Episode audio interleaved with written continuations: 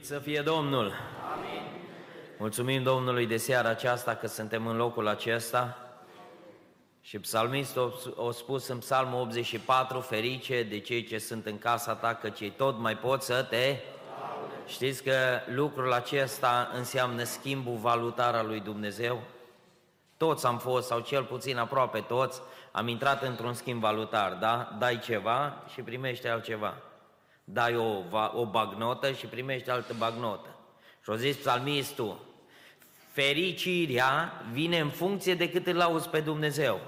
Tu trimiți laude la adresa lui Dumnezeu și El îți dă la schimb fericire. Am văzut că unii sunteți triști. N-ați vrea să faceți schimbul ăsta valutar. Să-L lăudați pe Dumnezeu în seara asta. La final o să mai cântăm o cântare. Și dacă până în timpul predicii nu-ți apare fericirea, la final aruncă laudele la adresa lui Dumnezeu. Și o să vezi că în funcție de câtă cantitate de laudă trimiți, atâta cantitate de fericire îți vine. Domnul să lase în seara aceasta un cuvânt pentru sufletele noastre și să ne ridice din stările noastre. Slăvit să fie numele Domnului! Haideți să deschidem cuvântul Domnului în Evanghelia după Matei, capitolul 15, începând cu versetul 21 pagina în Biblie 941. Evanghelia după Matei, capitolul 15, începând cu versetul 21. Iisus, după ce a plecat de acolo, s-a dus în părțile Tirului și ale Sidonului. Și iată că o femeie cananită a venit din ținuturile acelea și a început să strige către el, Ai milă de mine, Doamne, fiul lui David, fica mea este muncită rău de un drac. El nu i-a răspuns niciun cuvânt. Și ucenicii lui s-au apropiat și l-au rugat stăruitor, dă-i drumul că strigă după noi. Drept răspuns, el a zis, eu nu sunt trimis decât la oile pierdute ale casei lui Israel. Dar ea a venit și s-a închinat zicând, Doamne, ajută-mi! Drept răspuns, el i-a zis, nu este bine să iei pâinea copiilor și să o arunci la căței. Da, Doamne, a zis ea, dar și căței mănâncă firimiturile care cad de la masa stăpânilor lor. Atunci Iisus i-a zis, o femeie, mare este credința ta, facă-ți-se cum voiești. Și fica ei s-a tămăduit chiar în ceasul acela. Amin. Haideți să ocupăm locurile. Mă bucur să fiu împreună cu dumneavoastră în uh, seara aceasta la evangelizare și Aș vrea să știți că nu e a treia seară, ci în fiecare seară și în fiecare zi. Asta e misiunea bisericii. Să mergem și să le spunem oamenilor că Dumnezeu îi iubește. Nu există dragoste mai mare, eu astăzi predic cuvântul lui Dumnezeu, pentru că într-o seară ca seara aceasta Dumnezeu și-a arătat dragostea față de mine. Și aș vrea să fie, dacă poate te simți trist, poate te simți dat la o parte, în seara asta aș vrea să simți dragostea lui Dumnezeu. Să simți că e cineva care te iubește. Când uh, aveam un copil sau doi sau trei, acum avem patru, uh, mi-a zis cineva mulți înainte și am zis amin, ce o fi, ce vine de la Domnul întotdeauna vine cu bucurie și cu binecuvântări. Uh, când aveam doi copii ziceam, nu cred că pot iubi așa de tare, cum îl, îl iubesc, îl iubesc pe ăștia doi. Când au venit al treilea am zis, mă, dar parcă am zis că nu mai pot și parcă inima e mai mare. Când a venit al patrulea, acum mai spre bătrânețe, spre anii bătrâneții, am zis, zic, uite, și la mai când treci de o anumită vârstă, parcă ți dragostea mai mare. Mai mare decât dragostea noastră, e dragostea lui Dumnezeu.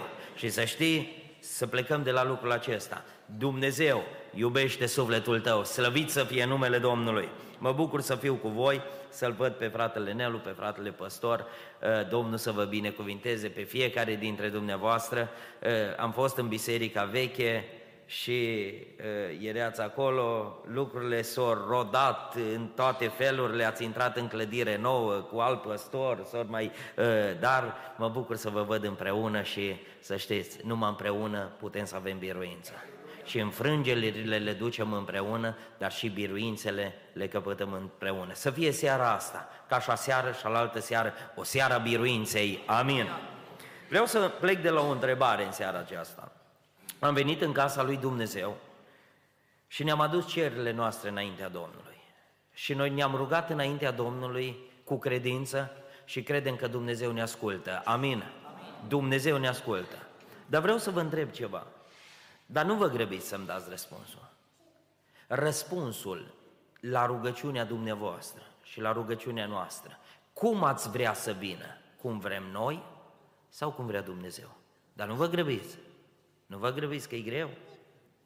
Că noi la spital știi ce spunem? Vindecă-l! Și Domnul zice, de eu vreau să-ți răspund altfel. Vreau să-l iau acasă. Îți convine? Nu-ți convine. Dar nu zice, Doamne, răspunsul să vină cum vrei Tu. Oare chiar așa ai vrea Tu să vină răspunsul cum vrea Dumnezeu? Că noi tot asta îi dăm și întrebarea și răspunsul. Că au venit ucenicii și l-au văzut pe, l văzut pe un, un căzut jos acolo la margine și au zis, zice, cine o păcătuit de s-a născut așa? Ei pun întrebarea și dă și răspunsul, el sau părinții lui? Și Domnul zice, și întrebare greșită și răspuns greșit. O zis, nu au păcătuit nici el și nu au păcătuit nici părinții lui, ci s-a născut așa ca să se arate în el slava lui Dumnezeu, lucrările lui Dumnezeu. În seara asta ne uităm la femeia aceasta și o să vedem la femeia aceasta că o veni cu, vă spun, cu cea mai sinceră cerere înaintea lui Dumnezeu. Cea mai sinceră. Nu a existat în toată Biblia o persoană mai sinceră ca și femeia asta. Ea vine cu biletul ei, noi avem obiceiul la biserică, avem un coș în care se pun biletele pentru cerere, undeva la, la intrare. La fiecare slujbă, marța, joia, duminica, dimineața și seara, îți minim 30-50 de bilete, îți câteodată și 100 de bilete acolo puse, cereri de rugăciune. Și vin biletele la amvon. Pe unele reușim să le citim toate, ă, câteodată reușim să le citim toate, altă dată reușim să le citim doar pe unele. Dar vă spun, din câte sute de bilete am citit, niciun bilet nu a fost așa sincer ca și biletul femeii ăstea. O venit înaintea Domnului și o zis așa, ai milă de mine, fica mea-i muncită rău de un, un drac. Nu ați auzit bilet din ăsta. Frate păstor, frate Nelu, ai auzit vreodată bilet din ăsta? Să trimită cineva un bilet și să scrie, sunt sora cu tare, fata mea e muncită de un drac. Și să mai cânte și în corul de tineri. Să mai fie și la ordine. Să mai fie și în care am avea curajul să spunem așa ceva? Ea vine înaintea Domnului cu biletul. Ascultați, tot să-l sigur o auzit-o. Ai auzit de... Ai auzit ce probleme are cu ea? Noi dacă ar fi fost în locul femeii, cum am fi scris biletul? Aduc o cauză, am o problemă. Fata mea de când mere la Baia Mare la școală, de când mere la Zalău, de când mere la Uh, Jibou, la Cluj, la facultate, nu mă mai înțeleg cu ea. Dar de fapt nu că nu te înțelegi cu ea. E muncită, rău, de un drac. Dar care ai curajul? Care avem curajul? Vă întreb, surorile, câte din dumneavoastră n-aveți un drac acasă care te chinuie, nu mănânci în liniște, că te chinuie și ești pe numele ei, pe numele lui. Ești pe același nume cu el și n-ai curajul, că vine la biserică și scrie, vă rog, rugați-vă pentru casa mea. Dar de fapt, el e chinuit de un drac. De aia n-ai pace, de aia n-ai liniște, de aia nu te poți bucura, de aia îți mănânci pâinea cu lacrimi. Frații, câți nu sunteți care poate vezi nevasta nepocăită și chinuită de un drac? Câți părinți nu plâng în vremea aceasta pentru copiii lor? că s-au apucat de diferite lucruri. Câți părinți de-a voștri, copii, tineri, ascultați, nu plâng în vremea aceasta, că nu se mai înțeleg cu voi. În spatele lucrurilor acestora, știți ce îi? Diavolul. Dar noi zicem, avem cauze. Dacă ar fi să ridicăm mâna sus, dar nu ridicați. Toți am avea cauze, dar nu avem curajul să le spunem. Și uitați-vă, mergem mai departe. Femeia asta vine cu un bilet înaintea Domnului și îl aduce. Aude toată lumea prin ce trece ea. Și Domnul nu lăcrimează să-i spună, hai în față, hai că mă rog pentru tine. Aduce sticluța cu un de lemn. Știi ce face cu biletul ei? Îl ia și îl rupe bucăți. Zice cuvântul Domnului așa, el nu i-a răspuns nici un cuvânt. Nu gândiți-vă, frații mei, să vii cu inima sinceră, să o pui pe tavă înaintea Domnului, să te audă toată comuna, să știe toți de tine ce se întâmplă în casa ta, toți să afle ce se întâmplă în familia ta și Domnul să-ți rupă biletul. Ce ai fi făcut în vremea aia? Ce ai fi făcut dacă dumneatale sau eu ne-ar fi rupt Domnul biletul? Să spună, nu-i răspund nimic. Cum bă, dar eu am strigat în gura mare. Pe mine m-au auzit toți. Măcar dacă îi scriam un mesaj, am o problemă cu fata, am, fata mea muncit, dar am zis în gura mare, nu m-am ascuns de nimeni, nu m-am ascuns. Și Domnul spune că nu-i răspunde niciun cuvânt. Știți că Dumnezeu vorbește și prin tăcere? Știți că în momentul când Domnul tace se întâmplă ceva extraordinar? Tăcerea lui Dumnezeu provoacă câteva lucruri în viața omului și vreau să vedem în seara asta și să vorbim despre tăcerea lui Dumnezeu. S-a uitat Domnul la ea și a tăcut. Nu, ce răspuns e ăsta, Domnule? Ce răspuns? Că nu știi ce să faci. Nu știi pe un să iei, să mai stai? Dacă ar fi zis, măcar așa să-i fi făcut. Înțelegi că ai răbdare sau mai târziu un pic. Dar de ce s-a uitat și nu i-a răspuns nimic. Și totuși în viața femeii se întâmplă ceva. Și în seara asta vreau să ne uităm și să vorbim despre binecuvântarea tăcerii lui Dumnezeu. Să uită la ea și începe binecuvântarea. Știți ce s-a întâmplat cu femeia aceasta? În momentul când Domnul tace, primul lucru, femeia ia niște hotărâri puternice în viața ei. Să știți, întotdeauna în viață, știți când luăm cele mai mari hotărâri? Când suntem dezamăgiți. Când suntem trântiți la pământ. În momentul acela se produc anumite hotărâri în viața noastră. Tu zici, domne, eu hotărârile mari le-am luat în concediu. Eu le-am luat când am gătat facultatea. Nu, alea sunt hotărâri așa schimbătoare. Cei mai hotărâți oameni care i-am întâlnit în viață, pocăiți sau nepocăiți, cu cele mai mari hotărâri de care s-au ținut, știți când le-au luat? Când au fost praf, când au fost dezamăgiți. Domnul se uită la ea și nu-i spune nimic. Absolut nimic. În momentul ăla, femeia dezamăgită la maxim de Domnul, că nu-i răspunde nimic. Vă întreb pe dumneavoastră, ca niște ardelence hotărâte, da? Ce-ai fi făcut în momentul ăla? Vii, domne, la pocăiți, îți spui problema, să și stai și asculți. Uh, și aștepți măcar să zică ceva, să aibă un sentiment față de tine. Știi ce ar fi făcut româncele noastre? Lua gentuța și gecuța și avară. Ar fi zis, eu la voi, veci, domne, Gata, să nu mă mai chem, să nu mai îmi dai invitație, că nu mai vin la voi. Ați gătat cu mine. Păi eu vin, domne, și voi vă bate joc de mine? Nu, Domnul nu și-a bătut joc de ea, o a dus-o față în față cu dezamăgirea, pentru că ea trebuia să hotărască ceva în viața ei. Domnul se uită la ea și de ce tace? Să vadă ce face femeia. Momentul acela era un moment decisiv.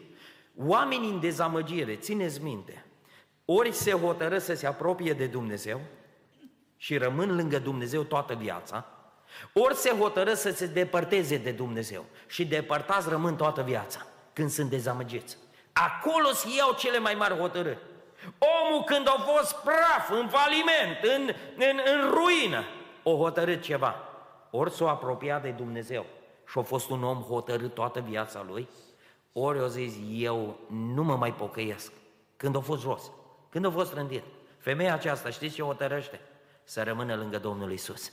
El tăcea și ea stătea lângă el. Ea se hotărăște pentru că era momentul hotărârilor. Dezamăgirea, poate ești dezamăgit, vă întreb, îi cineva aici care nu a fost dezamăgit niciodată în viața lui? Nu a avut nicio dezamăgire. Îi cine? Tinerii, dacă îi întrebi, ăștia cei mai dezamăgiți, deși ori trăi puțin, dar ori trăi multe dezamăgiri, doamne de începând cu maica sa l-a dezamăgit-o, care 12 ani și nu i-a luat iPhone, nu? Și e mare dezamăgire. Frații mei, nu le luați, lăsați în pace. Nu le luați telefoane, spunea un frate la noi la adunare. Ăsta nu-i telefon, ăsta e computer, dar are și funcție de telefon. Poți și să vorbești, dar ăsta nu-i, nu-i telefon. Păi după la 12 ani, când îi, îi dai telefon, după un an știi cum îi, nu-ți mai explic, nu mai zic în cuvinte. Și vii, frate, rugați-vă pentru el. Ruga, dar ce să-i faci când tu l-ai omorât? Când tu i-ai luat ca să fii liniștită, i-ai luat telefon, i l-ai dat la școală și după aia ne pui pe noi să-l smulge. Nu ai cum, nu ai cum. Dacă tu l arunci în, în ghearele celui rău, nu mai vorbește cu mine, nu ne mai înțelegem. Păi normal că se înțelege cu telefonul. Tu nu mai vorbești limba telefonului. Și de aia nu mai e curios de tine. Că tu nu știi limbajul ăsta cu emoticoane, cu, uh, cu prescurtări din astea. Nici eu nu le mai știu acum, deși am 40 de ani, dar nu-s chiar departe de ei, dar sunt înapoiat și eu față. Ăștia știi cum tastează? Ferească Dumnezeu. Zici, bă, zici că suntem din altă lume. Zici că suntem în altă lume. Îi cineva aici care nu a avut dezamăgiri niciodată? Toți am avut. așa e că și în umblarea cu Dumnezeu, ți s-a părut că ai fost dezamăgit? Nu știu, dau și eu un exemplu. Și dacă vă supărați, asta e. Poate ai lucrat mult la biserică. Și au fost alegerile de comitet anul ăsta, da? Și nu te-au ales. Eu să dea Dumnezeu să nu se potrivească la nimeni. Poate îi da bani, poate îi investit. Și ai avut și tu o pretenție, Domnule. Ai avut și tu, ai vrut măcar un loc, un ceva, n-ai vrut prezbiter, n-ai vrut un loc în comitet. Și Dumnezeu a zis nu, că e vremea să te testez. E vremea să văd ce faci când eu nu răspund cum vrei tu. S-a uitat Domnul la femeie și o răspuns cum nu a vrut ea să-i răspundă. Că au auzit că la pocăiți, domne, își pune mâinile să roagă și, domne, unii să vindecă. Și au crezut că Domnul rezolvă repede. Și au zis, nu, nu, la tine mai durează. Cum, domne, dar la ăsta au mers repede. La ăsta, ăsta au ajuns repede și la mine e tot mai greu. Cum? Știi de ce Dumnezeu tace în dreptul tău? Că așteaptă să-i spui ce hotărăști. Așteaptă Dumnezeu să vadă hotărârea ta. Acolo-i testul nostru înaintea lui Dumnezeu, în dezamăgire, când El tace. Ce facem? Unii se apropie, alții se depărtează. Unii se apropie pentru totdeauna, alții se depărtează pentru totdeauna de Dumnezeu. Vă dau un exemplu. În Biblie e un tânăr, nu știm numele, dar știm că tânărul ăsta era la mare căutare în generația lui, dar e la mare căutare și în generația noastră. Uh, era cu bani, avea bani la tinerețe, de obicei banii nu-i prea ai la tinerețe, ci ai după o anumită vârstă. Uh, știți cum, cum îl cheamă? De fapt nu știm cum îl cheamă, dar ce funcție avea sau cum era denumit în Biblie tânărul ăsta? Tânărul? Ziceți dumneavoastră. Bogat, așa. Acum, să știți, ăsta e visul oricărei fete, să se mărite cu un tânăr și să fie și bogat. Că una e să îl iei pe tânărul bogat, da? Și alta să te măriți cu copilul lui Orbu Bartimeu. Nu? Că ăla nu aduna nimic, tată s-a fost cum a fost, cu orbă și așa mai departe. Alta e, altfel scos pieptul în față când te-ai măritat cu cine trebuie. Și acum să știți, dacă e tânăr și bogat, eu mă gândesc că e și frumos, nu? Dar și dacă nu ești chiar așa frumos, la clinicile de înfrumusețare, acum ăștia te rezolvă de nici mai ta nu te mai recunoaște. Să uită și zice, bă, tu ești sigur, după voce te mai recunoaște, nu? Îți modifică nasul, pomeții, ă, îți bagă fel și fel de soluții despre care n-ar vrea să vorbim, cu apărut prin biserici și o scârbă, când vezi că nu mai amintesc, da? că nu vreau să, să cădem în panta asta, dar e o rușine pentru, pentru surorile noastre lucrul ăsta și am încheiat uh, discuția asta. Tânărul bogat vine la Domnul. Era obișnuit că de aia au venit și o zi, ce să fac să moștenez viața veșnică? Știți că moștenirea e lucru cel mai ușor de făcut ca să te îmbogățești? Nu trebuie să faci nimic. Dacă poți să te scoli la unul, te scoli la unul după masă, bineînțeles, nu noaptea. Uh, dacă vrei la două, te scoli la două, că tu ai moșteniri în spate. Nu te obosește nimic, tu ești plin de bani și ești și tânăr. În tinerețe îți cam umfli mâinile de la gresie, de la faianță, datorii, leasinguri și nu prea ai bani. Abia după 40 de ani încolo ai adunat și tu ceva, ai gătat cu casa, ai gătat și ai, ai reușit să te... Ăsta e din tinerețe, era plin de bani. Și au venit la Domnul și au zis, nu zis cum să fac să câștig, cumva să intru în viața veșnică. El a zis, eu s-o obișnuit cu moștenirile. Ce să fac să moștenez viața veșnică? Să s-a uitat Domnul la el și a zis, l-a dus la lege. Și au zis, poruncile, cum le respecti? Știți ce au zis tânărul bogat? toate le-am respectat cu strictețe, cu toată inima. De când? Din tinerețea mea. Din tinerețe le-am respectat. Știți ce spune Biblia? Că Domnul s-a uitat la el și la... De câți oameni au mai zis Biblia că s-a uitat Domnul la ei și i-a iubit? De câți vorbește Biblia? Numai de el. Oare cum o fi arătat fața Domnului când zice Biblia că s-a uitat la el și l-a iubit? Ce-or fi văzut ucenicii pe fața Domnului cu a apărut, de s-a uitat la ăsta fără să-l vadă, fără să vorbească mult cu el și dintr-o dată, fără să-i spună un cuvânt, te iubesc, să uită la el și toți văd, l-a iubit Domnul pe ăsta. De nimeni nu o zis, decât de tânărul bogat în toată Biblia, s-a uitat la el și l-a iubit. Și îi zice Domnul să uită la el și îi spune, îți mai lipsește un singur lucru. Îi cineva aici căruia îi lipsește numai un lucru? Să ridice mâna sus că eu îmi fac o poză cu el. Să am o poză așa, cum au ăștia icoana în mașină, îmi pun și o poză cu unul care îi lipsește numai un singur lucru. Nu? Dacă întrebat am întrebat pe nevastă ta câte lucruri îți lipsesc, știi cât i-ar zice? Ca și nevastă mea. Ar zice, nici eu n-am habar câte uh, îmi lipsesc mie, câte știe ea de mine, nu? Iar zice, o, la Dani atât îi lipsesc și eu iar zice, mă, dar parcă asta nu, ba, și asta îți lipsește, și asta, și asta, nu? Noi toți avem multe lucruri care ne lipsesc. Și Domnul se uită la el și zice, îți lipsește un singur lucru. Păi ăsta dacă candida la comitet, la pastorație, la ce vreți dumneavoastră, ăsta lua pe toată lumea la voturi, că îi lipsea un singur lucru. Nu curvia, nu fura, nu mințea, nu trăgea TVA-ul fără să aibă voie, da? nu depunea cereri de rambursare de TVA aiuria, deci era un om corect, un om corect, da? Și să uite Domnul la el și zice, tu ai o singură problemă. Știți ce problemă era cu tânărul ăsta? Știți care a fost problema lui? Era? Ziceți dumneavoastră. Vă zic eu, era lacom. Era lacom, da? Ei, îi plăceau banii.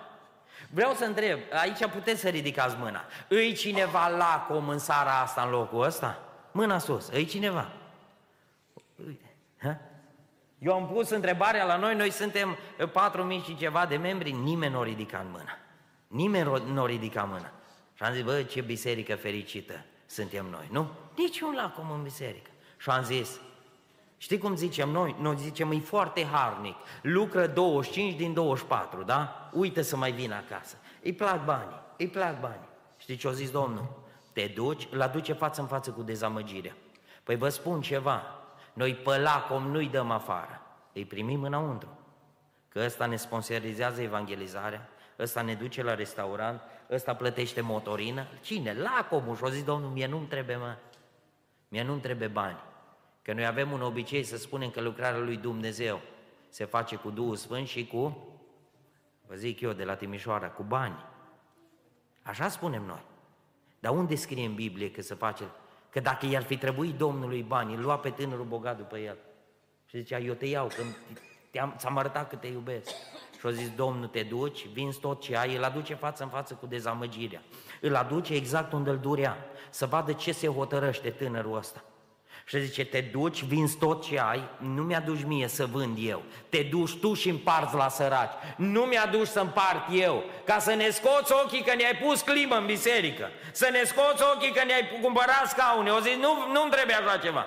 Că avem tineri din ăștia, între ghilimele, bogați, care după ce ne-au făcut un bine la biserică, după ce au venit ca și Irod, Irod a fost omul, vorbeam cu Claudiu pe, pe mașină, Irod a fost omul care era, domne, te ducea la masă și după aia el o proteja pe Ioan, el o și omorâ pe Ioan. Ăla care i-o zis, îmi place de tine cum, cum predici, îmi place, ești grozav. L-o și terminat, eu te ia capul. Așa că ai grijă. Cine te sponsorizează? Ai grijă, că Domnul zis, mie nu trebuie să mă sponsorizezi. Doamne, dar ești sărac, ești, n-ai, n-ai unde să-ți pleci capul. O zis, nu, bai, vinde tu, împarte la săraci, îți iei crucea, vii după mine și o să ai viața veșnică. Față în față cu dezamăgirea. Ce face tânărul ăsta? Și ce face? Se întoarce și spune, a plecat întristat de tot. Întristat de tot. Auzi să se uite Domnul la tine și să se vadă pe chipul Creatorului că te iubește. să transmită ochii lui Hristos dragoste pentru tine. Și tu să nu poți renunța. În dezamăgire să-i întorci spatele și să zici că nu mi-au dat-o pe uh, Florica, nu mai vin. Că nu mi l-o dat pe Vasile, nu mai vin. Că nu au făcut cum am vrut eu, nu mai vin. Și în dezamăgire ai întors spatele lui Dumnezeu. Femeia asta ne dă o lecție extraordinară, dezamăgită, când Domnul tăcea în dreptul ei, ea ia hotărâri puternice în inima ei. Și zice, spune, eu rămân lângă Domnul eu nu mă depărtez de El. Să ne dea Domnul hotărârea asta în seara aceasta. Poate ești o persoană care plânge în vremea aceasta și te simți călcat în picioare, zdrobită. Inima ta e zdrobită în seara asta. Să facă Domnul să iei hotărârea apropierii de El. Pentru că în momentul când te hotărăști să te apropii de Hristos, Hristos va produce binecuvântare în viața ta. Hristos va începe să-ți rezolve problema. Femeia asta nu era botezată în apă. Nu era botezată cu Duhul Sfânt. Nu a venit la evangelizări, nu a băgat pe YouTube să asculte pe familia Gencov. Niciodată nu a avut acces la pocăiți. Dar ne dă în dezamăgire. Și nu mă amintesc. O avut grijă foarte tare la trei lucruri, nu mă vi le amintesc. O avut grijă la rugăciune. Ea nu și-a închis gura. În dezamăgire, omul tentat să nu se mai roage. Diavolul ne aduce în momentul și spune nu se mai merită să te rogi. Că Dumnezeu nu ți-o răspuns. Că eu răspuns la altul și pe tine te-o ocolit. Că la altul a intervenit și pe tine te-o lăsat în praf. Pe tine te-o lăsat în, în groapă. Pe tine te-o dezamăgit. Femeia aceasta auziți ce spune.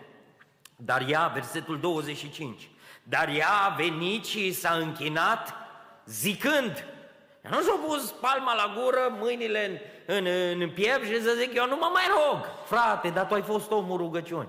Am fost, frate, tu știi cine am fost eu în biserică. Știți că oamenii care vorbesc mult de trecut sau care vorbesc de trecut, cu ardoare, le arde inima pentru trecut, oamenii ei au relația ruptă cu Dumnezeu? De aia ei vorbesc de trecut. Frate, știi cine am fost eu? Știi pe unde am umblat eu? Da, acum de ce nu mai umbli? Frate, eu nu mai merg, eu nu mai. Păi cum mă, că spune Biblia că Moise la 120 de ani era, o urca muntele. Noi abia ne ținem de șale, abia venim la biserică. Frate, noi vorbim mult de trecut. Eu zis Domnul la Moise, nu, tu ești omul meu. Tu sfârșești cu mine sus, tu urci pe munte. Nu mă mai urca, Doamne, eu nu mai pot, urcă pe altul. Zic, nu, tu urci pe munte, pentru că e ultima urcare. Știți că suntem prea mulți care ne-am obișnuit cu valea, cu statul pe scaune, cu datul cu părerea, cu închis gura. Dom'le, eu nu mă mai rog. Frate, tu când te rugai, aprindeai biserica. Știu, frate, am și eu năcazurile mele. Am și eu problemele mele. Femeia asta nu și-a închis gura. Domnul tăcea, ea nu tăcea. Asta e caracteristica omului care rămâne lângă Domnul. El se roagă în orice situație. El se roagă în orice problemă, rămâne cu gura deschisă. Femeia asta s-a uitat și a zis, taci? Da, nu, eu nu tac. Eu nu tac. Tu taci? Eu nu tac. Dom'le, nu, nu mă mai ascultă Dumnezeu. Ba, te ascultă, dar El, tu ai prea multe rugăciuni fără hotărâre. Când te hotărăști și începi și te și rogi, dar cu inima hotărâtă lângă Domnul, Domnul va începe și o să vedem la final că Domnul începe cu binecuvântarea Lui, începe să rezolve problema. Surorile, vă zic ceva, aveți o calitate nativă cu care v-ați născut. Știți care e calitatea dumneavoastră? Vorbitul, da? Aveți calitatea asta de a vorbi. Asta e lăsată de Dumnezeu. Păi dacă am tăcea amândoi în casă, nu ar fi o problemă, nu? Unul trebuie să și vorbească. Și atunci Dumnezeu vă înzestrat pe dumneavoastră ca femei să vorbiți. Păi dacă tot ai calitatea asta, folosește-o ca binecuvântare pentru casa ta. Roagă-te pentru familia ta, roagă-te pentru soțul tău, nu tot îl picura, nu tot îi, îi spune că nu-i bun de nimic, că are două mâini pe stânga, că de aia nu vă descurcați cu banii, că nu a plecat în Spania, că nu mere la Londra. Domne, nu-i trebuie Londra, el vrea să-ți dea lângă matale, el vrea să-ți dea lângă tine. Dar da, spuneți problemele tale, spune-le Domnului. Femeia asta nu oprit rugăciunea în dezamăgire. Noi când suntem dezamăgiți, suntem tentați să ne închidem gura. Și diavolul e bucuros să vii la casa lui Dumnezeu și să taci. Să vii și să taci, să nu deschizi gura. În al doilea rând, femeia aceasta, știți ce a mai făcut în dezamăgire? Nu și-a închis gura. Doi, nu uitați să se închine înaintea Domnului, o venit la închinare, spune versetul 25 așa, dar ea a venit și s-a închinat. Mulți dezamăgiți nu mai dau pe la adunare, dezamăgiți, nu mai vin, ei sunt pe Pro TV, că acolo e mai ok, acolo nu ești dezamăgit, acolo îți spune că o să fie bine, acolo îți arată numai partea frumoasă. Și mulți în dezamăgire nu mai au putere să-și plece genunchiul, că Dumnezeu nu a lucrat cum Femeia asta, băi, frații mei, păi asta nu a avut cultură religioasă. Asta nu umbla nici pe la baptiști, nici pe la pentecostal, nici pe la creștini după Evanghelie, nici pe la adventiști, nu umbla pe la nimeni. Dar ea când s-a apropiat de Domnul, s-a hotărât să rămână lângă el. Și-a deschis gura înaintea Domnului și și-a plecat genunchiul înaintea lui. Știi ce o zis? Nu-i bai. Și dacă nu-mi rezolv probleme, eu vin și mă închin. Unii, în dezamăgire, zici că diavolul e și ortoped câteodată le pune niște atele sau niște plăci de metal aici la genunchi în laterale să nu se poată îndoi, nu? Să nu-și poată pleca genunchi, nu să mai roagă, nu mai vine la biserică, în dezamăgire, știi unde e cel mai bun loc? Să rămâi lângă Domnul. În dezamăgire e cea, cea, mai bună, cea mai bună stație ca să-ți odihnești sufletul, îi să-ți pleci genunchiul înaintea Domnului. Uitați-vă, câți frați nu sunt care trec prin probleme, prin necazuri, și vin și se roagă înaintea lui Dumnezeu și plâng. Și chiar dacă nu li s-o rezolvat problema, au mângâiere din partea lui Dumnezeu. Noi avem un caz la noi la biserică, avem o soră, anul trecut sau un an jumate în urmă, ea e bolnavă de cancer, a fost bolnavă de cancer în stadiu terminal. Era un, să zic așa, un cadavru pe picioare. Femeia aceasta avea programare la Cluj, la operație a patra operație. Și într-o marți trebuia să plece la Cluj împreună cu soțul ei și au plecat în mașină, au fost ea cu sora ei de corp și soții lor, doi bărbați cu nevestele, cu ele două. Ori plecat la Cluj, i-au făcut analizele și au programat-o să meargă într-o săptămână la operație. S-au întors de la Cluj pe Oradea și când au intrat în județul Arad la Zerind, era 4 dimineața, fără 25. Soțul ei o a dormit la volan. Și ei doi ori murit pe loc și ele două ori scăpat. Ea bolnavă de cancer în stadiu terminal, cu doi copii sub 10 ani, soră sa cu șase copii. Ei doi ori murit și ele două ori scăpat. Eu am predicat, unul a fost îngropat sâmbătă în județul Arad, că acolo stătea, și ă, ăsta la altul a fost îngropat de biserica noastră, erau membrii noștri, în duminica, a doua zi. Am predicat la el la înmormântare și a venit soția lui, în gips, cu amândouă mâinile și acum am un videoclip, mi-a trimis cineva de acolo, de la înmormântare, din timpul slujbei, un, un, o porțiune de videoclip. Și femeia aceasta era vânătă la ochi, umflată de la lovitor cu mâinile în gips. Plângea sora Mihaela la groapă și spunea așa, de ce n-am murit eu? Și să rămână el. De ce n-am murit eu? Să rămână el. Dacă mor și eu, copiii mei, la cine rămân? S-o gătat în mormântarea și femeia aceasta, boala ei s-a agravat. Dar știți ce am văzut-o? Am văzut-o de fiecare dată, la fiecare slujbă, că nu-și închidea gura și nu-și oprea genunchiul să se închine înaintea Domnului. Bolnavă în ultima fază. Venea la casa lui Dumnezeu, venea marța cu copiii, venea joia, venea duminica. Știți ce s-a întâmplat? Acum, de Revelion, în ultima seară a anului nou, în 31 decembrie, au venit în față și au avut o mărturie, cum Domnul s-a atins de ea. Din ultima fază, fără, odată n-am cunoscut-o la biserică, n-am știut cine îi, vorbea cu mine și i-am zis că nu știu cine O zis sora Mihaela, așa rău arăta de la boală. Și acum e o doamnă, o soră, atinsă de Dumnezeu, i-a crescut părul, s-a, s-a, s-a îngrășat, îi, îi cu copiii, bucuroasă, îi fericită. Și-a zis în durere, nu știam ce se va întâmpla cu copiii. O mers, gândiți-vă ce a fost în inima ei, o mers și o făcut la soră sa, care i-a murit și ei bărbatul, i-a făcut o hârtie pentru, casa, pentru uh, protecția copilului. O zis, după ce voi muri eu, îți fac acte legale să-mi preiei tu copii. Gândiți-vă ce a fost în inima ei.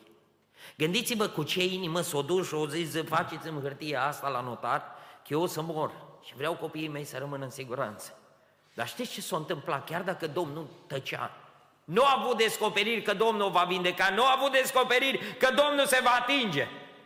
Domnul tăcea în dreptul ei, dar ea nu și-a oprit rugăciunea.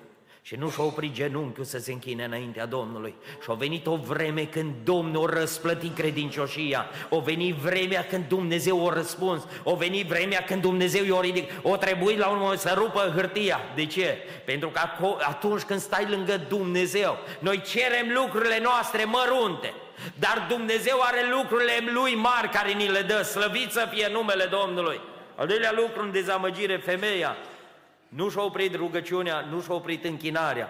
Și ascultați-mă, nu a plecat urechea la oricine. Nu a plecat urechea la oricine. Știți că omul în dezamăgire îi tentat să-i asculte pătăți? Pleacă urechea la tăți. Eu am avut o mătușă, a murit cu mulți ani în urmă, vreo 15-18 ani, a murit.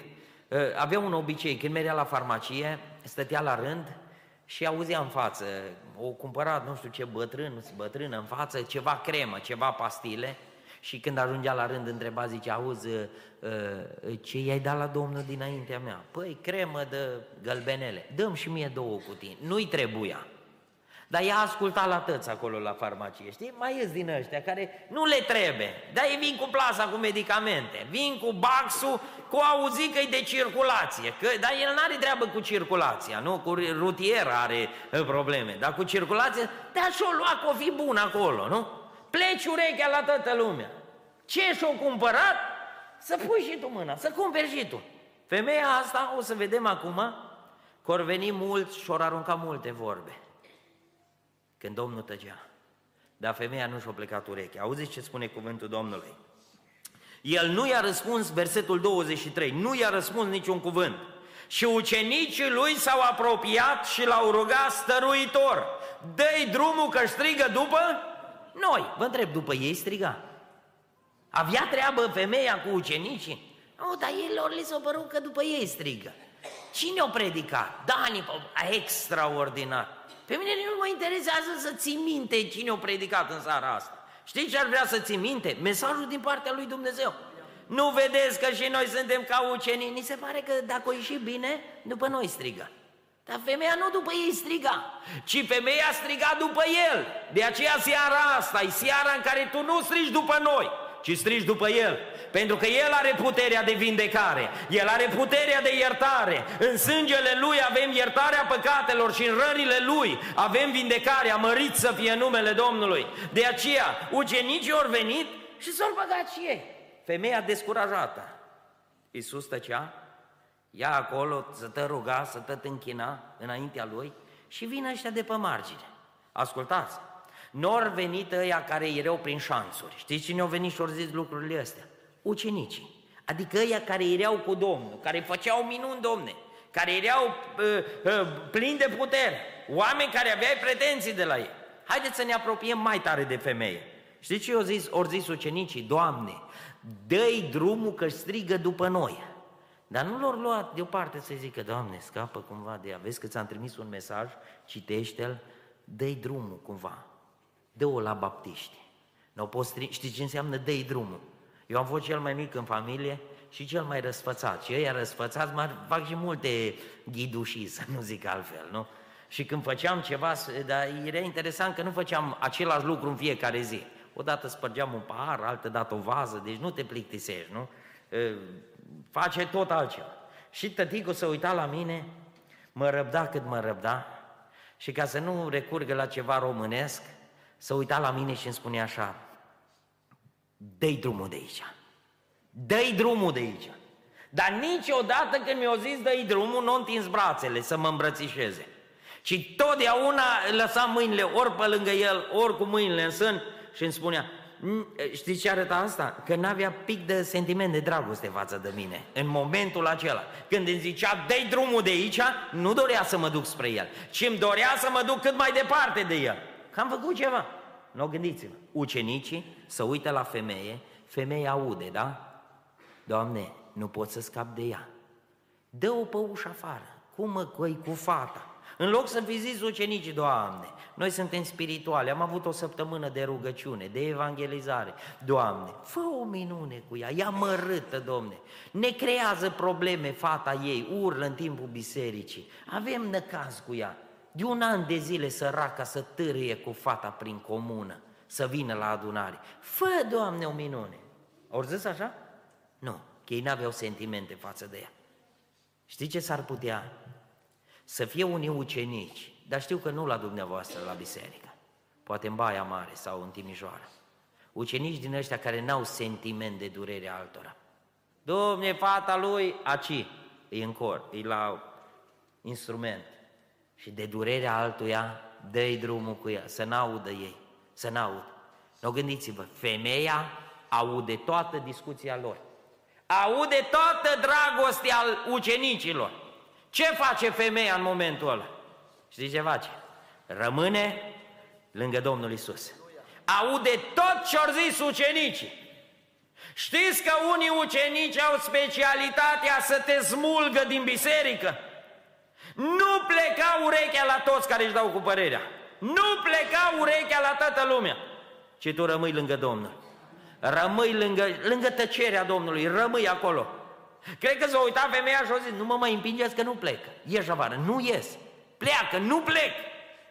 Asta, dragostea pentru Hristos și credința în mâna Lui binecuvântată, au făcut-o să rămână lângă, lângă Domnul Isus. Îți spun ceva, poate ai acasă pe soțul tău, ai pe copilul tău care nu mai vine la adunare, ai pe cineva drag care a auzit ceva spus de el și uh, pentru el, pentru neadevărat. Du-te și spune că și femeia asta au auzit foarte multe spuse de ea. Au auzit lucruri rele spuse de ea, să scape, că e ce să faci cu ea? Asta nici la voturi nu-i bună, că n-are buletin de sălsig. N-are buletin de a nostru, asta, asta n-are buletin, asta nu, dă cu ea pe ușa afară. Și femeia aude. Du-te și spune la copilul tău să vină înapoi în casa lui Dumnezeu. Du-te și spune la soțul tău să vină înapoi. Că toți am auzit vorbe neadevărate spuse de noi. Toți am auzit vorbe neadevărate care ni s-au aruncat la adresa noastră. Dar dragostea pentru Hristos ne-a făcut să nu ne depărtăm de El. Îi cineva aici care nu a auzit niciodată un lucru rău spus de El? Neadevărat. Îi cineva aici? Ai auzit de tine, nu mă dă bine, Domne, că ești extraordinar. Ai auzit numai de bine? Nu.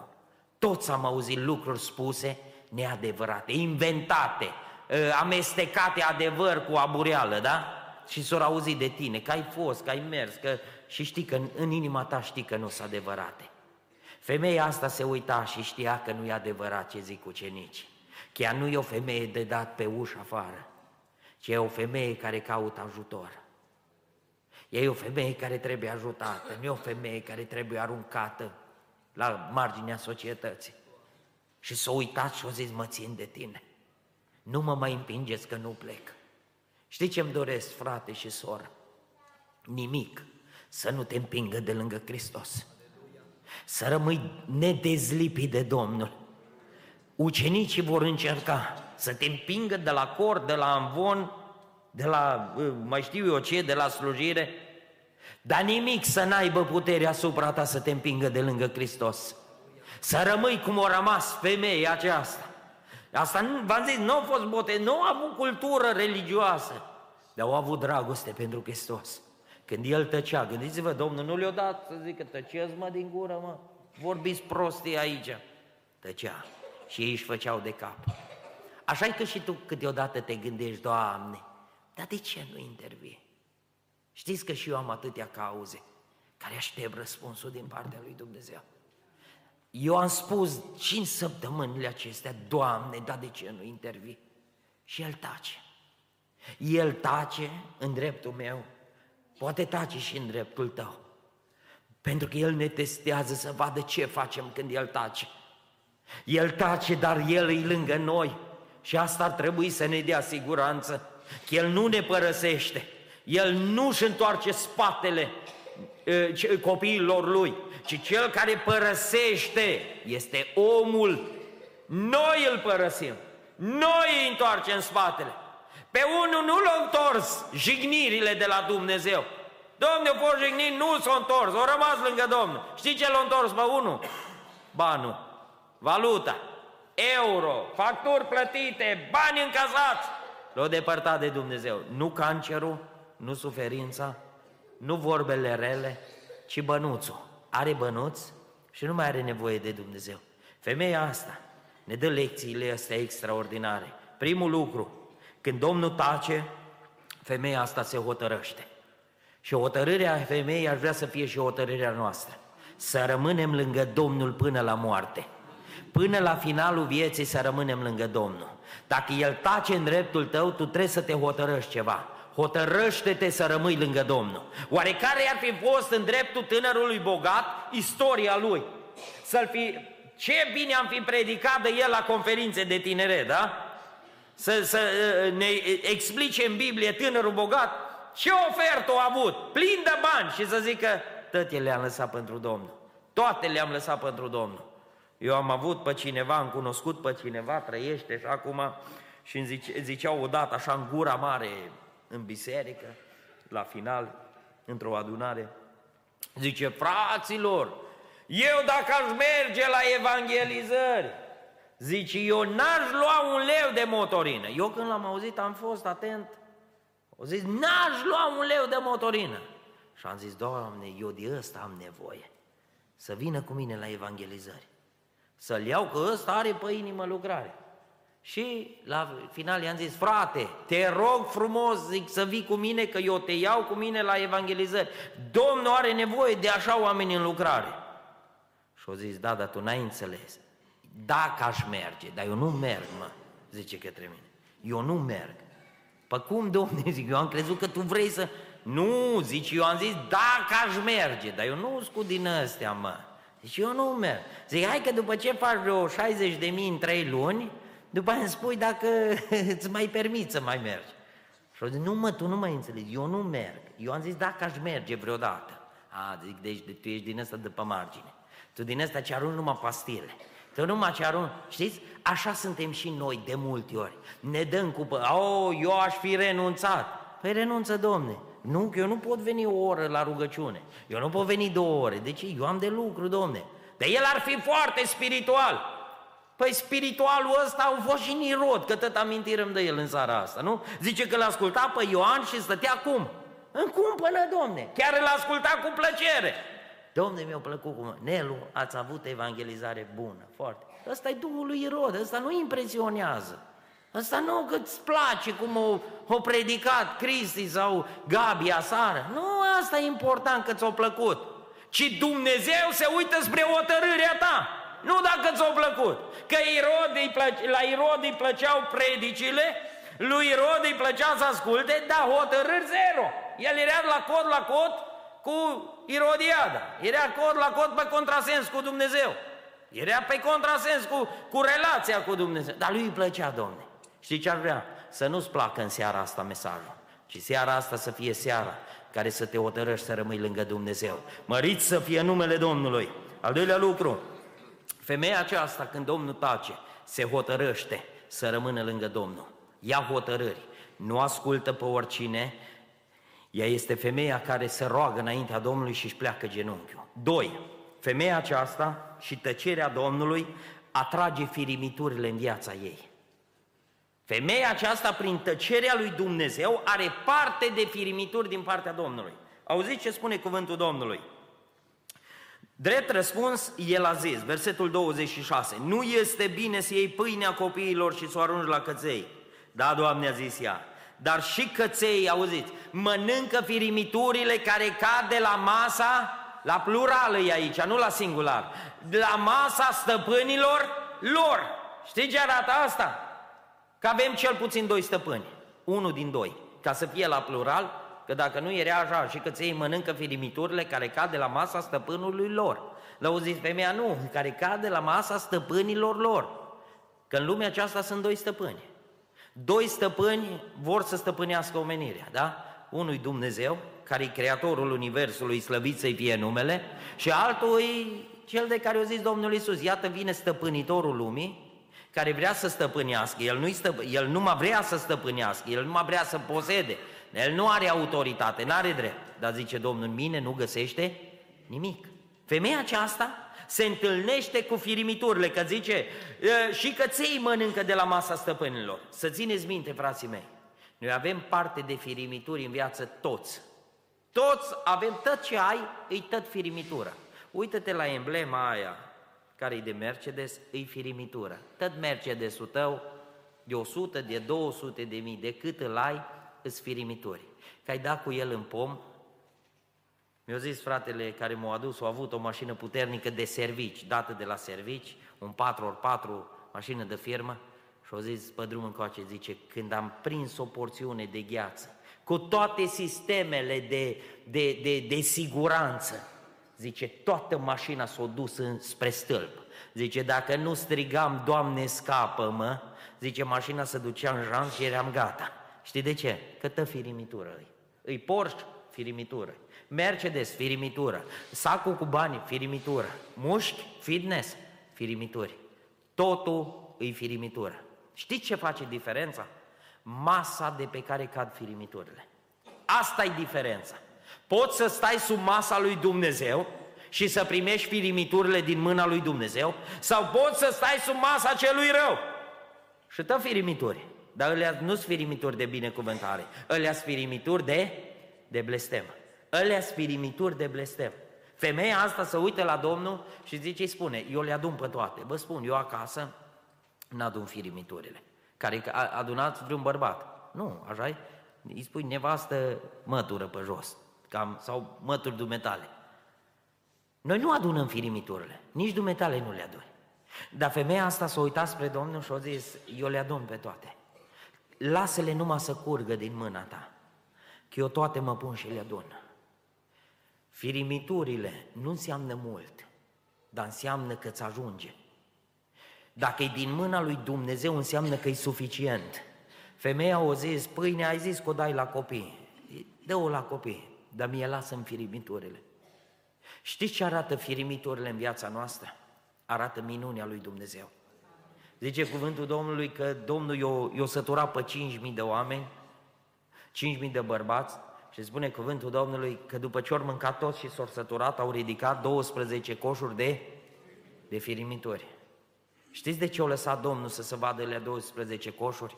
Că acolo unde e firimitură, acolo e o minune. Trebuia să ziceți amin. Acolo unde sunt firimituri, acolo sunt minunile lui Dumnezeu. Te uiți și zici, domne, am salar mic, am, n-am, nu m luat ea pe dincolo că n-am știut engleză. Și zici, eu aci cu firimiturile, firimituri, dar uite-te sub ce masă stai. Sunt atâția în Timișoara, dumneavoastră n-aveți din ăștia pe aici. Sunt atâția care, domne, bărbatul s-o aduce cu plasa banii acasă. Plin de bani. Nu-i ajunge. Nu-i ajunge la nevastă, nu-i ajunge lui. Nu-i ajunge, domne, e tot, e, vai, iară să gata. Știți de ce? E masa care nu trebuie. Stai sub masa care nu trebuie. Când stai sub masa lui Dumnezeu, Domnul dă firimitura și ajunge. Că femeia asta o zic, eu mă satur cu firimiturile. Tu nu vezi că nu ne mai săturăm, ne dă Domnul bucăți, ne dă pâine, ne dă, ne dă tot ce ne trebuie. Nu ne mai săturăm. Niciodată nu a fost duh de nemulțumire cum e în generația noastră. Nemulțumiți de la orice. De la orice nemulțumiți, de nevastă, de bărbat, de copii, de salar, de nimic, cu burțile pline. Abia nu ne mai încheiem sacourile. Asta arată semn că e binecuvântarea lui Dumnezeu. Și suntem nemulțumiți. Știți de ce? S-ar putea să fi trecut de sub masa lui Dumnezeu, sub masa celui rău. Fiecare recoltăm de sub masa sub care stăm. Sunt atâția care au ieșit de sub masa lui Dumnezeu. Că diavolul știți cum face? El tot firimituri dă. Numai atât ai de, atât ai de înșelător și ascultați, noi suntem atât de naivi, ca să nu zic altfel, că îl credem. Are o lupă și pe firimitură îți pune lupa și ți-o reglează și nu mai vezi firimitură. Cum o vezi? Mare, bucată mare. Și zici, asta e de mine. Nu? Că nu-ți mai convine de nevastă după ce ți-au făcut 3, 4, 5 copii, nu mai, nu mai are 20 de ani, da? Și spune diavolul lupa pe secretară, pe contabilă, pe nu știu ce, una de 20 de ani, de două, fără minte, da? Și când te îmbolnăvești de cancer și ești un cadavru pe picioare Știi că aia de 20 de ani nu mai stă lângă tine. Pune poză pe Facebook că e cu altcineva. Și tu ești la pat cu citostatice.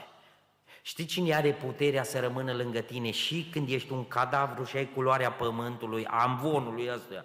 Știi cine stă lângă tine? Nevasta tinereții. Firimitura de sub mâna lui Dumnezeu, aia e binecuvântare. Câți nori pleca din România fără să-L întrebe pe Dumnezeu? Și o zi ne săturăm, că Europa ne satură. Mai circulă acum un videoclip, nu? Cu cineva care, domne, aici ai traiul, aici nouă ne place să trăim, să trăim bine. În România nu mai merge. Am mai fost anii trecuți, acum nu prea mai merg, că sunt implicat tare mult la noi la adunare, dar mai mergeam anii trecuți și în Europa, la diferite biserici. Unii mă întrebau și ziceau așa, frate, cum vă descurcați în România cu 20 de milioane? Și am zis, bine, domne, nu vezi că nu mă cuprinde sacoul? Și zis, cum, domne, cu 2000 de lei? Da, domne, și vă ajunge? Ne ajunge. Eu, zic, eu nu pot să vin în România.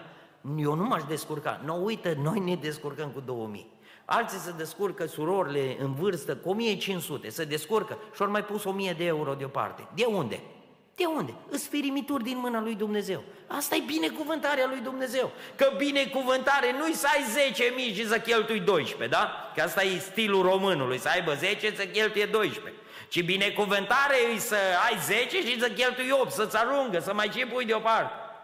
Dar românul, câți nor zis? Îi pâinea mai bună în Europa. Și-au plecat să-și câștige o pâine mai caldă și s-au întors înapoi.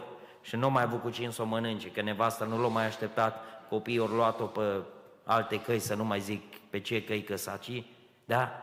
Și românul o crezut că pâinea nu prea mere, nu e aia bună din mâna lui Dumnezeu.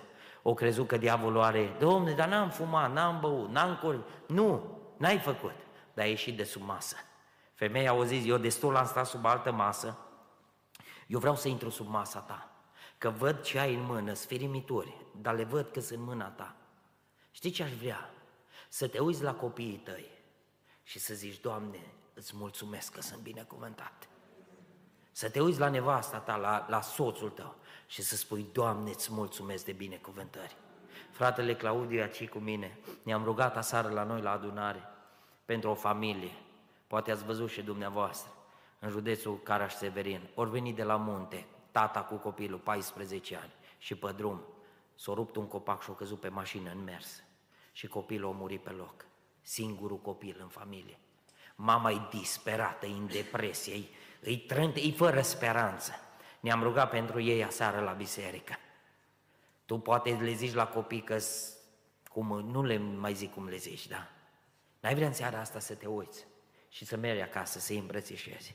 Săptămâna trecută, joia trecută, am îngropat pe un copil la noi la biserică, 10 ani. 10 ani de zile. O trecut strada, mai mulți copii au trecut strada pe el, l-au lăsat în urmă. Și când a ajuns el la bordură, o trecut și el să meargă să se roace cu ei. Și-a venit mașina și-a dat peste el 30 de metri, l-a aruncat. Și-a murit pe loc, 10 ani de zile. Și tu, pai tăi, ți faci în toate felurile. Că tu ești nervos, tu dai cu pumnul, tu ai nervi. Nu cumva ieși de sub masa binecuvântării. Nu cumva ai firimituri care îți aduc înșelare. Nu cumva te bucuri cu colegii, cu frații, cu tăți alți, dar când e vorba de ei, tu n-ai timp, tu ești obosit, tu, ești, tu n-ai timp să-i scoți, domne, la un mol, la o înghețată, la un, la un kebab, tu n-ai vreme. Ai vreme cu toți, 40 de minute, domne, stai la telefon. Să știți, eu am trecut prin așa ceva. Domne, te sună câte unul are vreme. Eu nu știu cum ăla fără, cu vreme, mult îl sună pe ăla care n-are vreme. Domne, sună-l pe unul tot care are vreme, care n-are ce, numai să te asculte. Știi, și te zice, frate, ce faci? Deci te, te ia temperatura. Când știi că... Și eu mi-am pierdut multă vreme cu mulți din ăștia. Și după ce închideam, mă, mi împuiau capul cu detăte. N-aveau nicio legătură cu, cu spiritualul. Îți dădea așa ca morișca înainte. Închideam telefonul, veneau copiii să ne jucăm să ăsta. Domne, mă enerva, mă, Până mi-a zis soția, băi omule, tu îți pierzi vremea cu aia care nu merită. Lasă-l mă, că e la 90 de ani, nu ține mult și așa nu te aude la telefon. Zi două, trei cuvinte, încurajează-l și încheie, că ăștia au nevoie de tine. Ăștia lângă noi. Nu ăla, ăla dacă îi ceva între ghilimele, au ceva, gata, nu te mai sună. Aștept să te sune și nu te mai sun. Nu? Uită-te în vremea aceasta. Sub ce masă stai? Poate cauți multe lucruri în vremea aceasta să te îmbogățești, să fii pe val, să fii sus, să fii, să fii văzut. Îți spun ceva. Uită-te dacă vin din mâna lui Dumnezeu. Lucrurile alea care le dorești te apropie de Dumnezeu sau te depărtează? Ăsta e testul. Domne, dacă mai îmi deschid o firmă, dacă mai îmi iau de lucru, dacă mai fac... Eu mai am timp să vin la adunare. Păi nu prea, atunci nu-i binecuvântare, ci binecuvântarea tu o transformi în blestem. Binecuvântarea întotdeauna te ține lângă Dumnezeu. Pentru că să știți, biblic, oamenii lui Dumnezeu cu cât erau mai bogați, cu atât erau mai aproape de Dumnezeu, da? Avram, Iov și atâția oameni ai, ai Biblie. O zice cineva, da, domne, dar Iov avea angajați, avea muncitori. Păi mai greu cu ăștia, nu? Că nemulțumiți, te bârfesc, te, te fac în toate felurile, nu? Dar zice că Iov avea legătură cu Dumnezeu, trăia neprihănit. Avram săpa fântână, zidea altar, muncea fântâna pentru el să bea apă cu animalele lui, da? Dar zidea altarul ca să aibă părtășie. Bogații noștri, a noștri, nu a voștri. Da? A noștri, știți cum îs? Greu îi găsești marța, greu îi găsești joia, că ești cu afaceri, ești cu ăsta, ei nu pot veni, pe ei încurcă Dumnezeu. Femeia asta se uită spre mâna Domnului și o zis, dăm firimiturile, le vreau că din mâna ta. Vreau să vă dau o experiență și după aceea trec la ultimul gând. În anul 2000 am terminat liceul. Am mai spus lucrul ăsta și în alte părți și îl spun și dumneavoastră. Eu vin dintr-o familie cu 10 copii și am fost mai năcăjiți. Am avut ce mânca, am avut unde dormi, dar am avut un cuvânt de ordine în fiecare zi în familie. Știți care e cuvântul de ordine în familiile cu mulți copii? Știți care e? Nu, nu este, nu avem, nu, nu mai cere, că n-am de unde, nu am, nu am, nu am. Ăsta a fost cuvântul. Nici nu mai cereai la un moment dat, că știai că nu ai. Dacă n-ai, nu te mai oboseai să ceri. Purtam haine de la unii la alții, de la surorile mele. N-am avut haine cumpărate decât când m-am angajat după ce am, după ce am gătat școala. Când am terminat liceul în 2000, aveam o soră un pic mai mare ca mine ce lucra în Germania la o, o familie de nemți, le avea grijă de copii. Și când am văzut că am terminat, m-a sunat și a zis, auzi, nu vrei să vii și tu în Germania? Să găsim un contract de muncă pentru tine. Și să începi și tu lucru, să, să vii să te angajezi aici, să începi și tu să câștigi, să nu mai fii în sărăcie. Și când mi-a zis lucrul ăsta, am zis, ba da, îmi doresc cu toată inima să vin. Vă spun, în momentul ăla mi-a dispărut din minte cuvântul nu, o apărut da. O să pot, da, vreau, merg, o să am și eu, o să mănânc și eu mai bine, o să pot să-mi cumpăr o haină. M-am dus în Germania, numai eu știu prin ce chinuri am trecut de am reușit să învăț un pic de germană, cât să mă duc să dau interviul acela la, la firmă. Am mers acolo împreună cu uh, sora mea, cu nemții care erau acolo, am mers cu gardă de cor după mine. Și uh, am reușit să iau contractul. N-am zis eu multe, că ei vorbeau mai mult, eu am, nu prea știam, nici nu înțelegeam exact ce, ce vreau să spună, dar îmi doream tare mult să mă duc să lucru.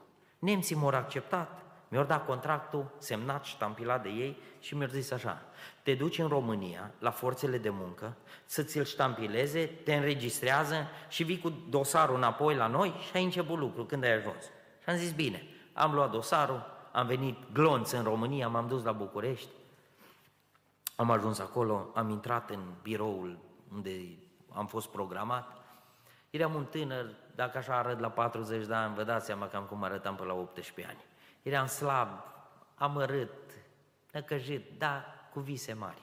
Cu dosarul în mână, i-am zis, uite, vreau și eu să... S-a uitat doamna la dosar, l-a răsfoit. O zis, bine, lasă-l aici și zice, o să te sunăm când e ștampilat, când e semnat, când îți vine rândul, te sunăm și vii după el. Bine, m-am dus acasă, o trecut o lună, o trecut două, trei luni, după trei luni mă sună. În toată perioada asta de trei luni, am visat extraordinar de, de mare, de, așa aveam vise foarte mari, pentru că să știți, cele mai mari vise știi când le ai în viață, când nu ai bani. Când nu ai bani, visezi că nu te costă nimic. Și visam să-mi cumpăr și eu o haină, o mașinuță, o... visam ca și tânăr, îmi doream și eu să ies, să ies din sărăcie. Mă sună după trei luni și îmi spune, auzi, de la București. Să vii după dosar, că nu la noi trebuie dosarul, ci trebuie la Sibiu, la consulatul Germaniei de la Sibiu, acolo se, uh, se înregistrează dosarul tău. Am mers glonț la București, am luat dosarul, când am uh, ajuns acolo, mi l dat și m-am oprit direct la Sibiu. Undeva la ieșire, pe partea stângă, cum mergi spre București, era consulatul Germaniei. Am stat acolo la rând din nou, cu visele aici în piept, îmi băteau visele în piept, țineam dosarul, numai Biblia am mai ținut în viață, cum țineam dosarul ăla. Atât îl țineam la inimă și cu drag și speram în dosarul ăla. Am intrat în, înăuntru, în consulat, la rând, din nou femeia și asta de la Sibiu s-a uitat la mine, tot la fel de amărât, cu dosarul în mână. I l-am dat, s-a uitat și în el.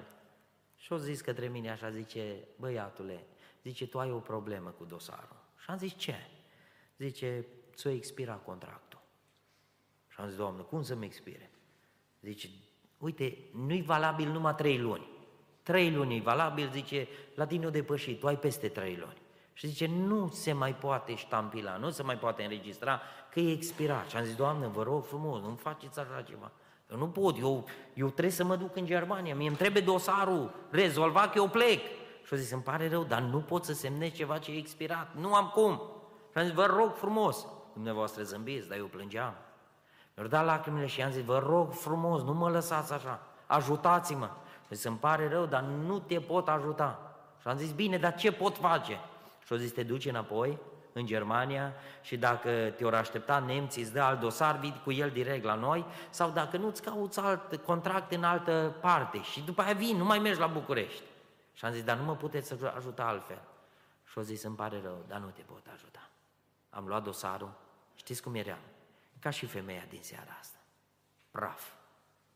Dezamăgit, simțeam că Dumnezeu tace, că Dumnezeu mi-a luat hârtia mea și mi-a făcut-o praf și acum a descurajat. În momentul acela tot ce am visat s-o prăbușit la pământ.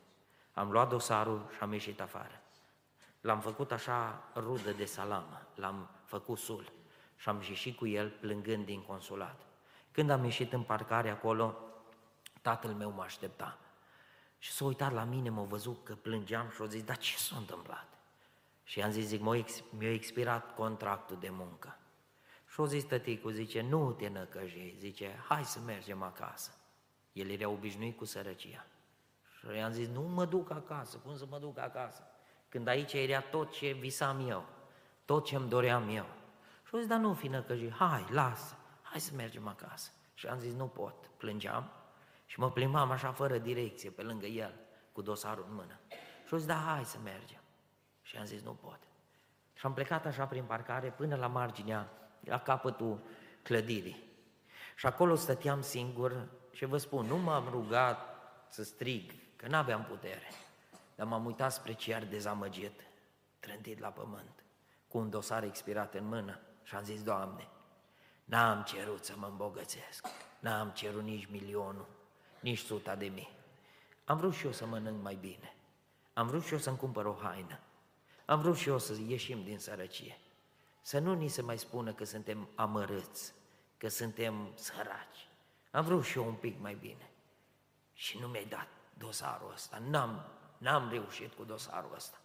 Dar m-am uitat și am zis așa, Doamne, dacă vrei să mă binecuvintezi, de azi înainte eu nu o să mai bat niciodată la porțile Europei să cer de lucru. Dacă ai ceva, e să-mi dai aici în România că te voi sluji toată viața mea aici în țara mea și nu o să mai cer niciodată. Dă-mi aici în România.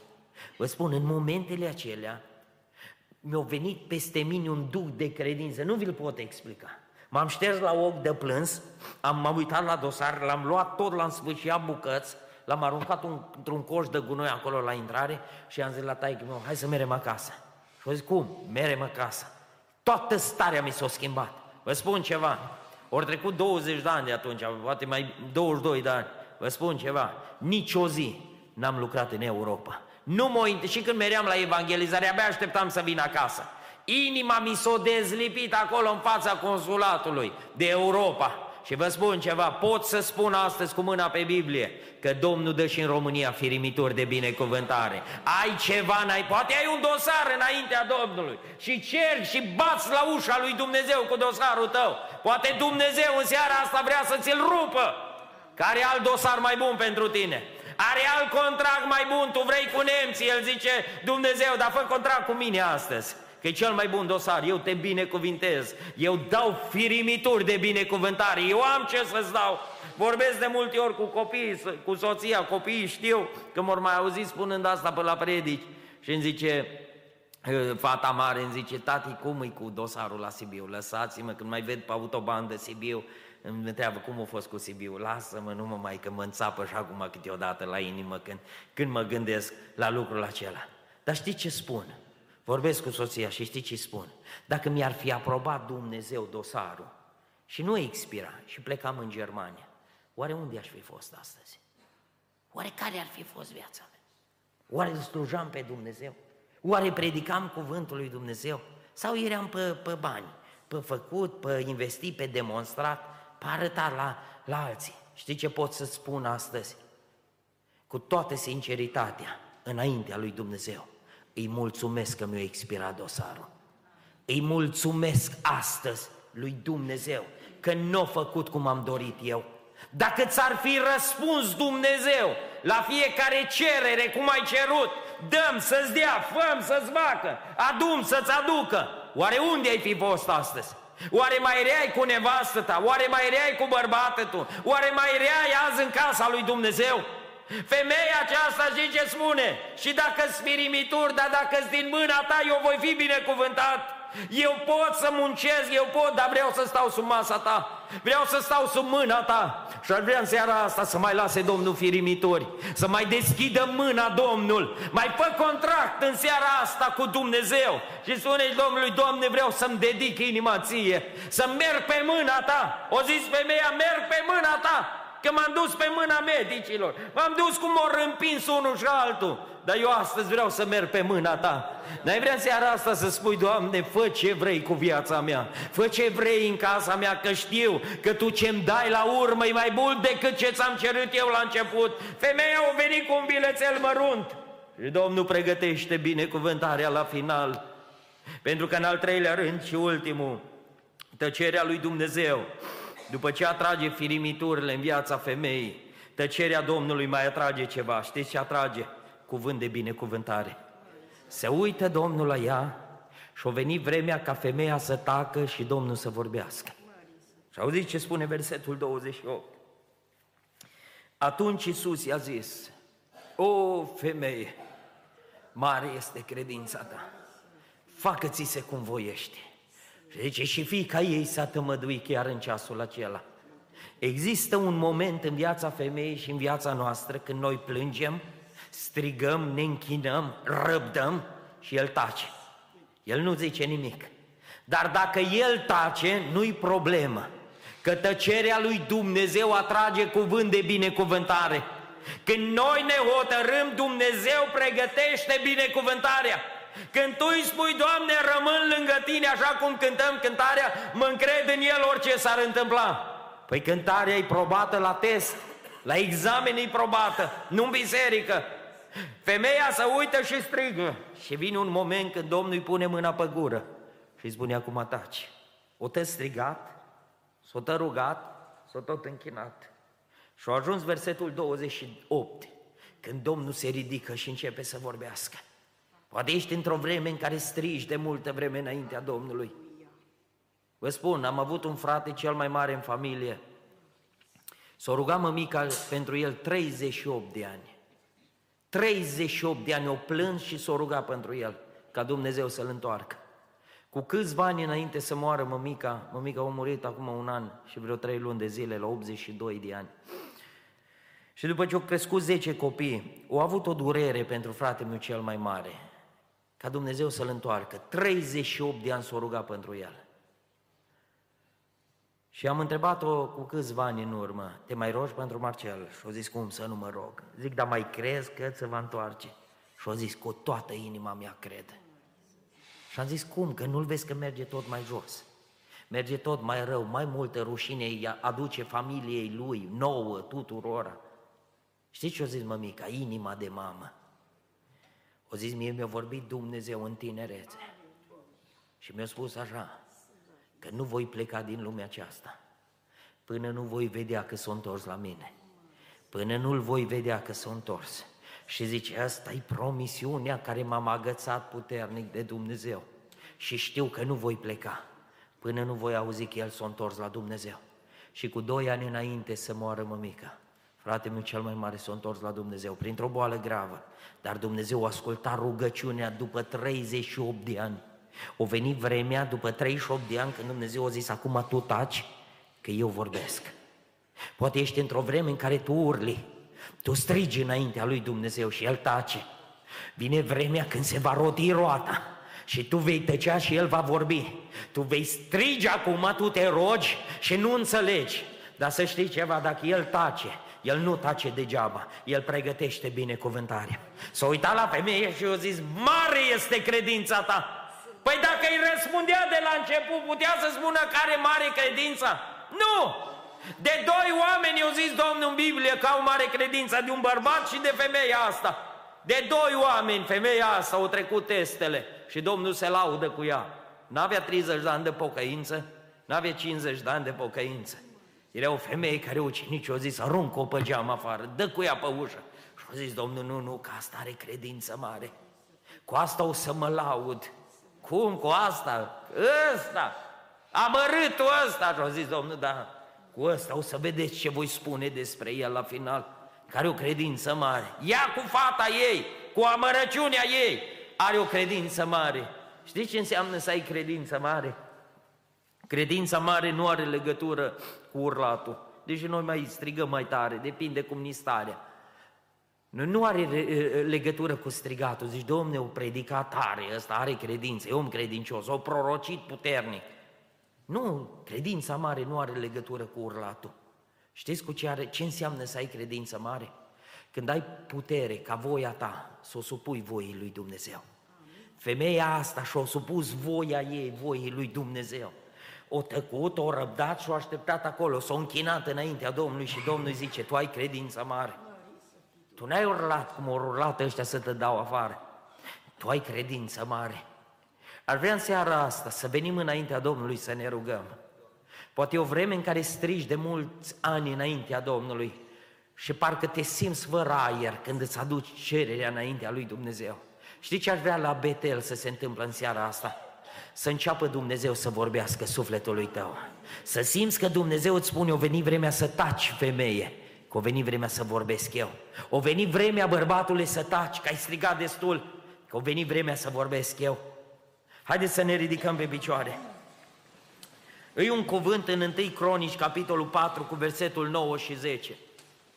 Biblia vorbește despre un băiat, s-a născut într-o familie, un tânăr, cu un nume ciudat, cel mai ciudat nume a unui tânăr din Biblie. Și spune cuvântul Domnului în 1 Cronici 4 cu 9, Iaebeț, era mai cu vază decât, decât frații săi. Spune cuvântul Domnului așa, mama sa i-a pus numele Iaebeț, care înseamnă, ziceți, trist. Auzi, toată mărăciunea ei, eu aruncat-o lui în cârcă, au zis, pentru că l-am născut cu durere.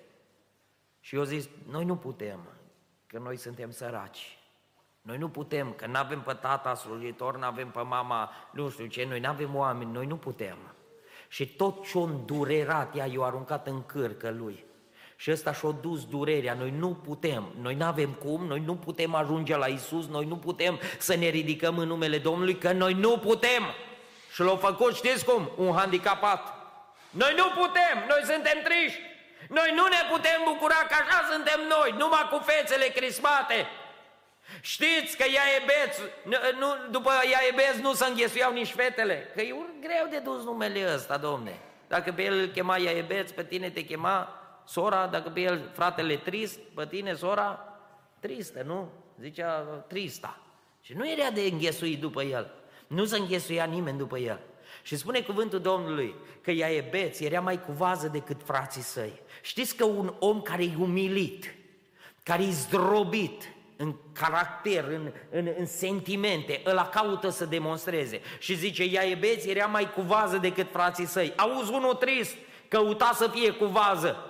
Și au vrut să demonstreze, nu vedeți că și în școală copii, e câte unul care are un handicap de, de vedere, are un handicap de mers, de vorbire și ăla e bagiocorit.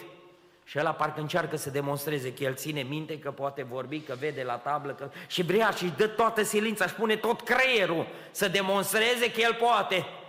Dar lucrul ăsta l-a obosit pe ea, iubesc, că a vrut să demonstreze la toți frații lui că e cu vază. Și zici care a fost durerea? Frații lui nu au fost curioși. De ce a demonstrat el? Pentru că spune versetul 10 așa, că ea e beț, a mai făcut ceva.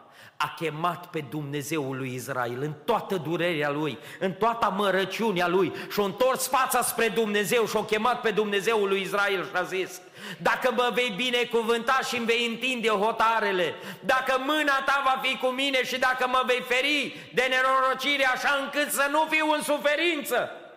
Și uitați ce urmează, trei puncte de suspensie. Știți ce trebuia să urmeze pe ele trei puncte de suspensie? Ce face ea Ebeț? Că zis, dacă îmi dai, dacă îmi dai, dacă îmi faci, și trebuia să zică ca Iacov, atunci eu o să fac asta, asta, asta, asta. Alea trei puncte de suspensie. Știți ce arată? Mâna lui Dumnezeu pe gura lui Iaebeț. Dumnezeu i-a pus mâna pe gură și a zis, nu mai promite nimic, că amărăciunea ta mi-a demonstrat că ai rămas lângă mine. Durerea ta, lacrimile tale, plânsul tău, au ajuns până la mine. Și au pus Dumnezeu mâna pe gură și zice, și Dumnezeu i-a dat ce ceruse. I-a dat Dumnezeu ce ceruse.